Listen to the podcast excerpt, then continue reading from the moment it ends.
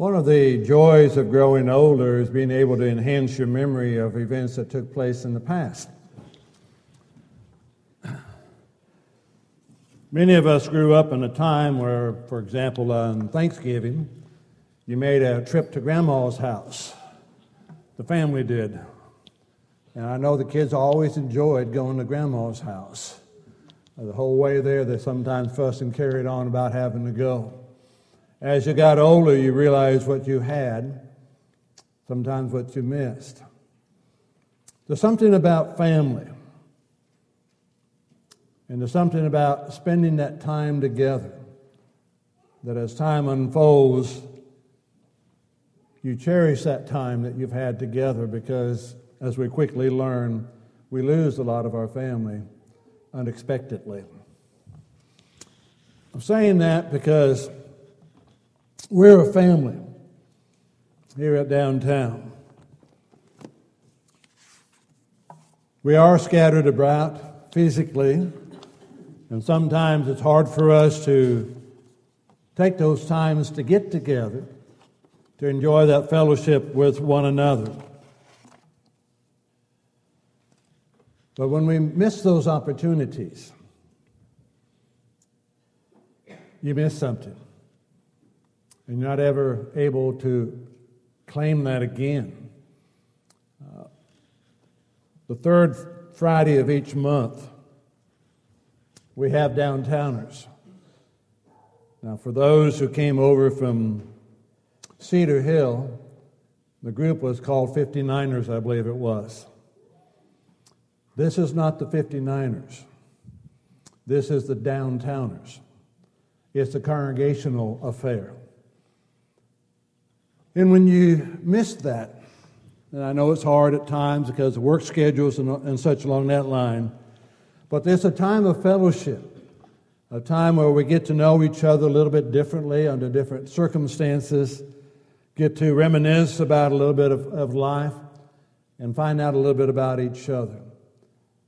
And when we do not avail ourselves of that, you miss some golden opportunities to learn about one another and time to go together.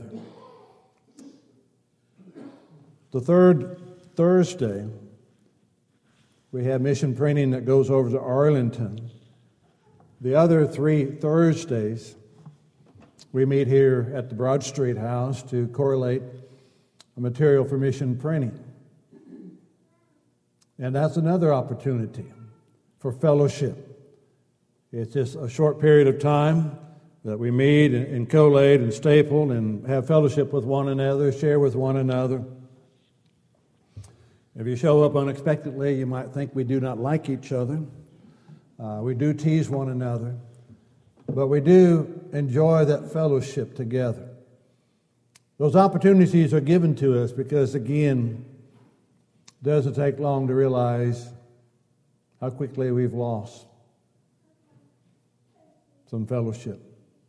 Lost some time to be together that you never can recall, or you may not have had a part in, and we don't realize what we have in being the children of God and having that opportunity to encourage one another, to uplift one another, and just to enjoy being with each other along the way. Those opportunities are listed in the bulletin, and they're there oftentimes. They're on the screen as well. Encourage you to take note of that, ladies' Bible class on Tuesdays, and, and other opportunities that are given for us to have fellowship with each other. And we need to take a, avail ourselves of that opportunity. Now, sometimes we're restricted on that. The ladies had a retreat. I, I took Pat down to the retreat, and I was quickly informed that I didn't have a skirt on, uh, and I wasn't welcome there to, to stay. And I told him, I said, even if I had a skirt on, I don't think you'd let me stay. but those opportunities are there. They're there for a reason because this life is all too quick. And then the time is gone. And we miss some times along the way. I've mentioned about my grandfather died when I was about nine. And one of the things I remember about him is telling about his traveling from New Hampshire to California on a train the, in the 1900s. And he, the only thing I remember is the fact that he would talk about, he says, you know, that train moves so fast that if you were on the train, you could shoot a jackrabbit out there in the field. You could get off the train, go get the jackrabbit, and get back on the train before it got it too far down the track. Uh, I'd like to know why did he leave New Hampshire to go to California?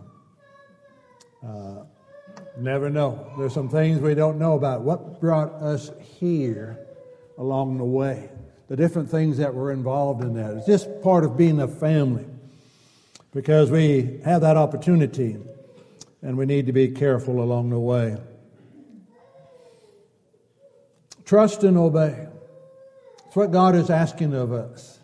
And as we learn to do that, it really changes the life that we live.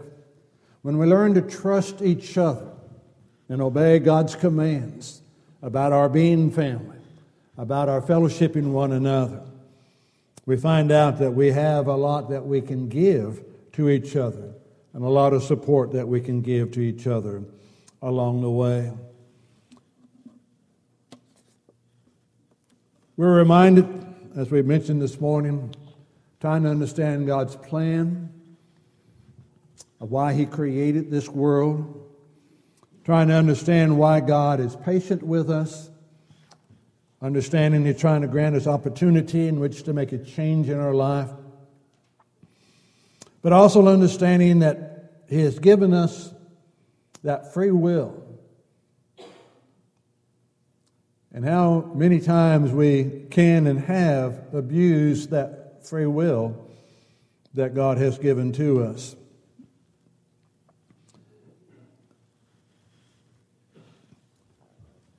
There was a time again in those olden days when a child did something wrong that there was a retribution for it. If I did something wrong at school, I know there was going to be something that I was going to suffer at when I got back home as well. That was part of life. And oftentimes, and I'm reminded of the scripture, it's in Ecclesiastes 8 and in verse 11. It has a lot to do with the world in which we live, and it has a lot to do with our concept towards God as well.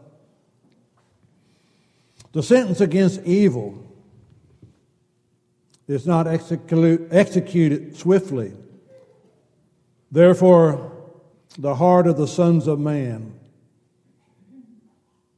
are fully towards doing evil.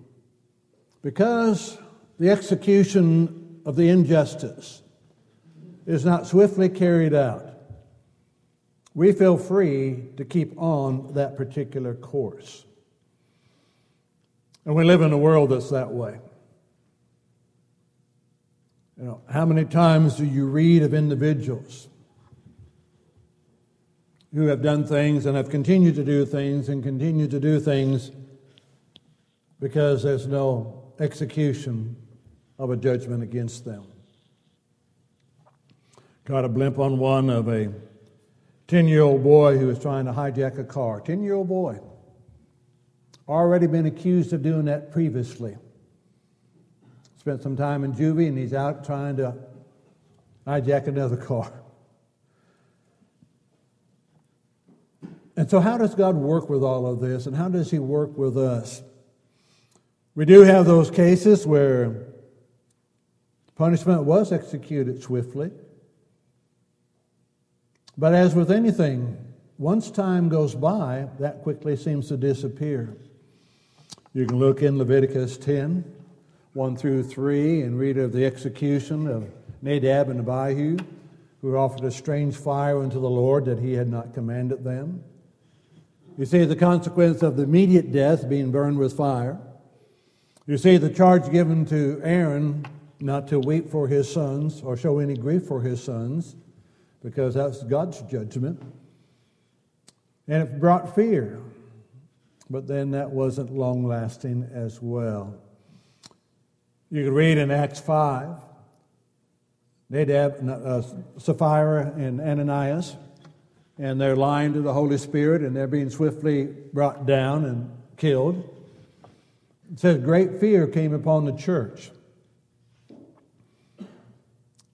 But that didn't last long either.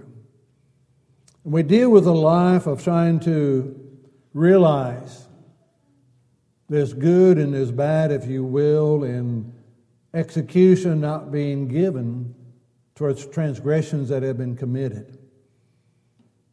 One is it does grant us opportunity to change our life. The second part, always the negative side, is that since it's not, many individuals do not feel a need to repent because there's been no punishment. Concept nowadays is God is this great God of love who would not punish anybody eternally in hell, so there is no eternal punishment. There is no consequences outside this life for what we do. And as long as you haven't been caught on it, then you need to go on. But sin will find you out. We see it in this world.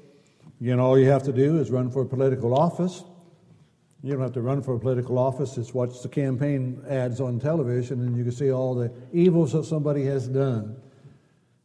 Years gone by that had gone undetected until a particular time despite all the denials to the contrary.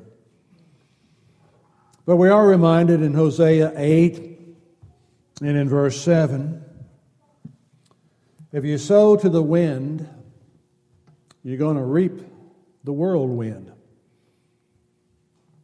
And you see that all the time in the physical world, you see it in the spiritual world as well. You sow to the wind.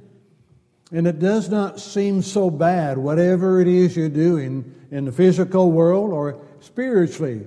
The transgressions that are made that seem so minor along the way, it's just a minor discrepancy here or there, and this a uh, minor alteration or a change being made.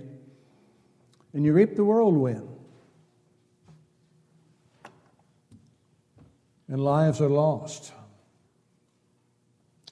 spiritual lives are lost.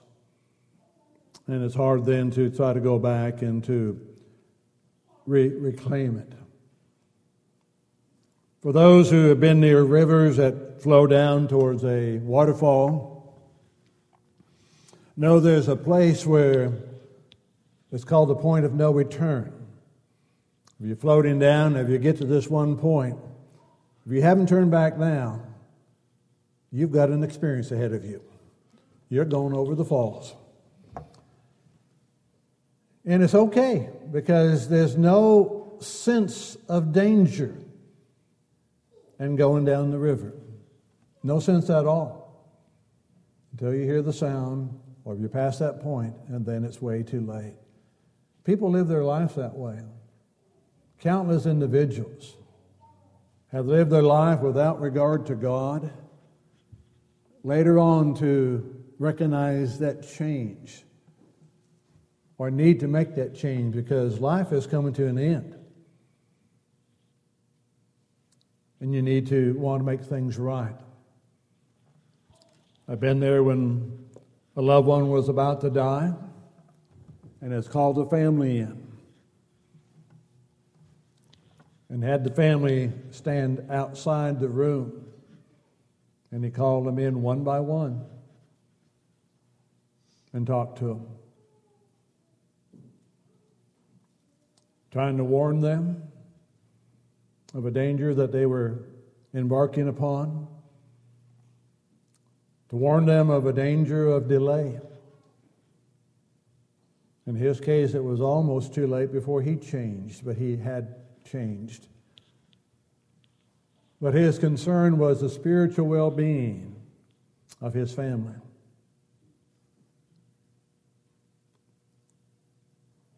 To this day, as far as I know, neither one of those boys have changed. Because there's not a need. I'm healthy, I'm strong, I'm able to do what I want. Why do I have what do I have to worry about? And life tells you every single day There's hardly a day that goes by that you cannot hear, watch, read, whatever you do with the news or don't do with the news. It happens whether you're watching or reading about it or not. Every single day, somebody is losing their life unexpectedly. As far as I know, I have not heard of an individual who has woken up on Monday morning and says, You know, I believe this is the day I'm going to die. They don't do that. They don't do that. They do not do that. But they do. They die. But they hadn't planned on it. There's a price to be paid. There's a high price for wild oats. Boys just need to sow the wild oats. But there's a harvest. And Hosea said it's a whirlwind, it's a harvest. It's nothing like you sowed, it is 10 times worse. Because, see, every day that we live, we encounter souls. Your presence here to this evening, you're encountering souls. And you're touching souls for good, prayerfully, or not. And that touch that you have on the soul of an individual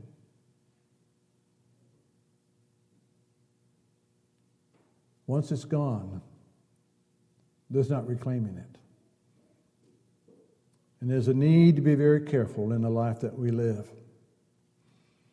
Paul in Romans 1, verses 18 through 32, reminds us of what happens when we have that tendency of putting off what we know.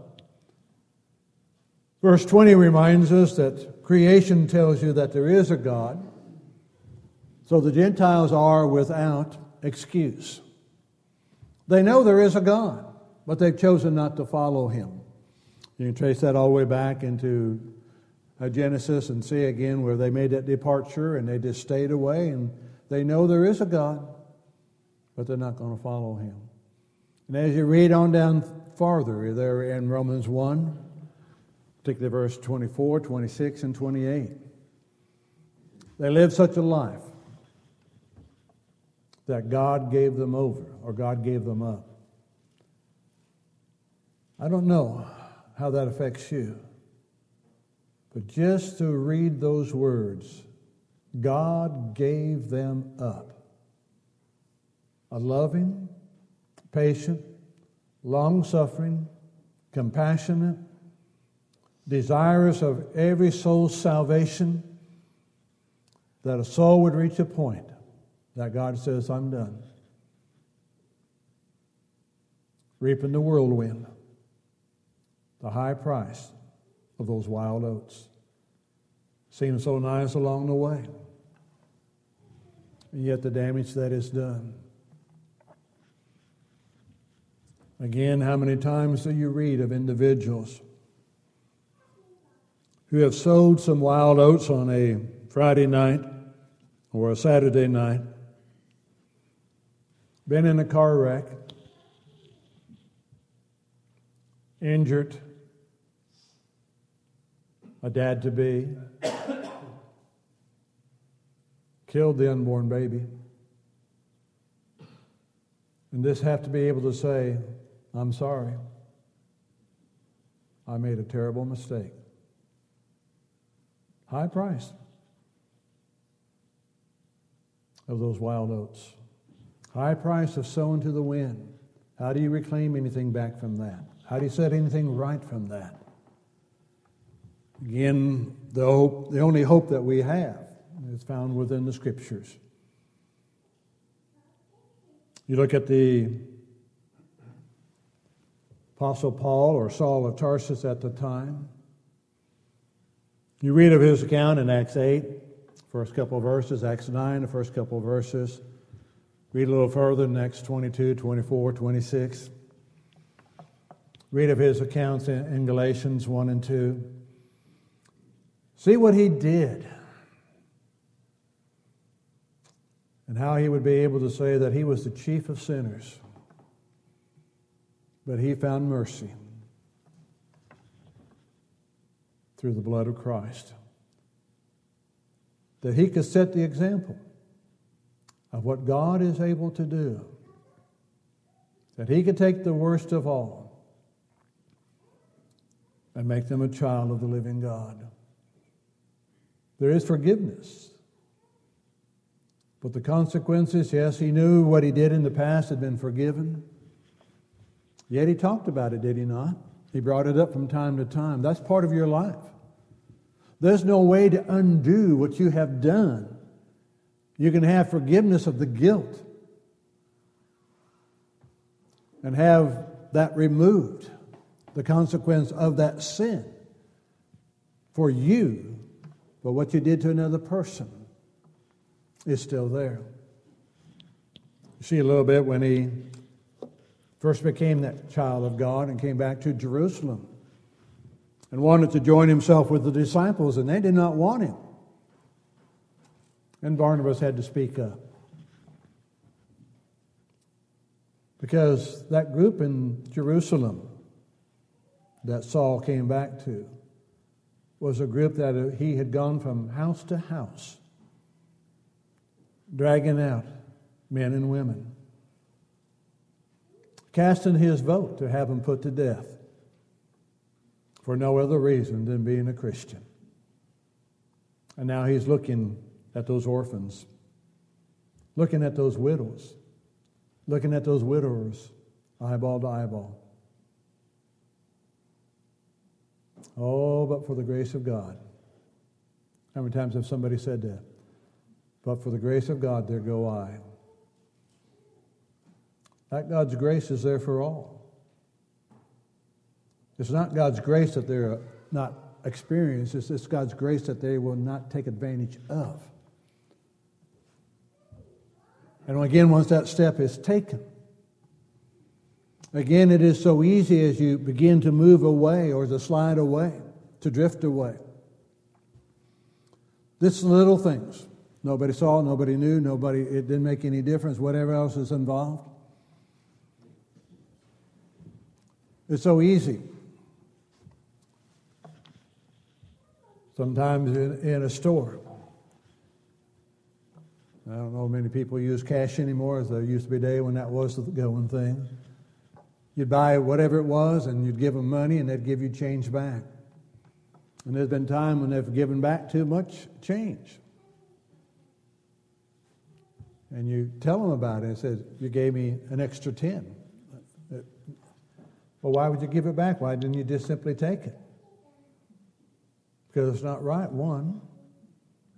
Two, if you had shortchanged me 10 bucks, you could rest assured I talked to you about it. So if you gave me $10 too much, what's the problem of giving it back? But those little things that can take place, then you, it just grows out. And the heart drifts away from God. Are you as close to God as you were when you came up out of the water grave of baptism. Remember that day? What a day of rejoicing that was. Are you as close to God today? Your understanding may be deeper. Your convictions may be strong. but are you as close to God as you was on that day? The scriptures give us so many examples of those who started out well and then drifted away. We've looked before in previous weeks at Solomon, the last of the United Kingdoms, the king, the richest of all the kings, the wealth was untold, the, the wisdom was unmatched. And yet he had begun to drift so far that he reached a point where he wouldn't turn back. What a thought to consider the end result of that. Faithful to God. How many kings of Israel and Judah started out fine and then drifted away? Let the world influence and pull them away. What will we do with Jesus? Are we coming to Jesus tonight? Do we understand who He is? Do we understand the depths of His love for you as an individual? His care, His concern, His compassion, His desire. He is longing to see you develop into what He knows you can be, which far excels what you think you can be because it's His power that works within you. He grants us an opportunity each day that we live. He grants us an opportunity as we have that opportunity to meet and to worship Him together. But it's up to us as an individual. We can pray, we can plead, we can encourage, we can rebuke, we can chasten. But that choice has to be yours. And God leaves it open.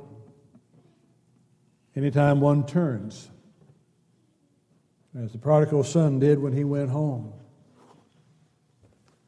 regardless of what he had done when he went home, the father was waiting for him and ran to meet him. That's a picture of God. Longing for his children to be his children who understand in my Father's house, there is more than enough food for me to live. Just let me be in the house. I'll just be a servant. But God says, no, you will never be a servant in the house of God. You will be a child of the King. If you have a need this evening, if your life is not where it needs to be, if you need to make a change, if we could assist you, if we could help you, indeed we bid you to come as together we stand and sing.